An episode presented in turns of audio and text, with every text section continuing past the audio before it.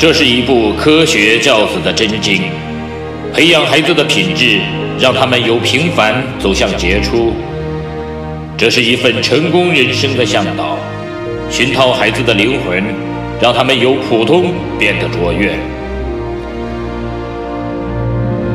即日起，小明说道与您一起走进犹太人的家庭教育，透过百余个经典的犹太故事。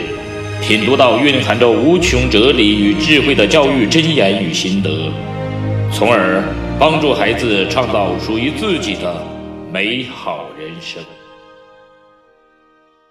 嗨，大家好，我是小明说到的小明。这次我们一起来说到的话题叫做逃票。愚蠢的人有三种：认为自己是愚蠢的人，认为自己是聪明的人，认为自己和他人都是愚蠢的人。即使你很成功的模仿了一个有天才的人，你也缺乏他的独创精神。在一次旅途上，两个美国人和两个犹太人一起坐同一辆火车去同一个城市办事。两个美国人买了两张票，而两个犹太人才买了一张票。美国人见这种情形，就问犹太人：“等列车长来查票，你们怎么办呢？”犹太人说：“倒是自有办法。”上了火车不久，列车长开始查票。只见两个犹太人马上挤进一间厕所内。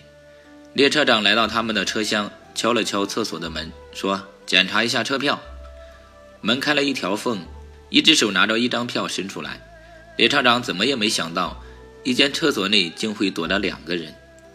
他看过了票，谢谢，又把票从门缝中塞了回去。就这样。两个犹太人靠着一张车票到了终点站。回来的路上，两个美国人心想：刚才来时犹太人的方法真不错。于是他们经过讨论以后呢，决定也要买一张票。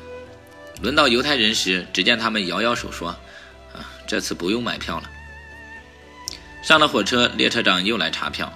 两个美国人顾不得观看犹太人的新招式，就赶紧钻进了厕所。犹太人敲了敲厕所的门，门应声而开，一只手拿着一张票从门缝中伸出来。嗯，谢谢。两个犹太人拿了票，立刻往下一节车厢的厕所奔去。一位社会学家说过：“第一个说女人如花的人是天才，第二个说女人如花的人是聪明人，第三个说女人如花的人就是笨蛋。”这话确实不假。向别人学习借鉴。不能照搬表面的东西，要学习的是对方的思维方式，而不是具体的某种做法。我们需要时刻更新自己的观念。非常感谢您的订阅和聆听，我是小明，我们下次再见。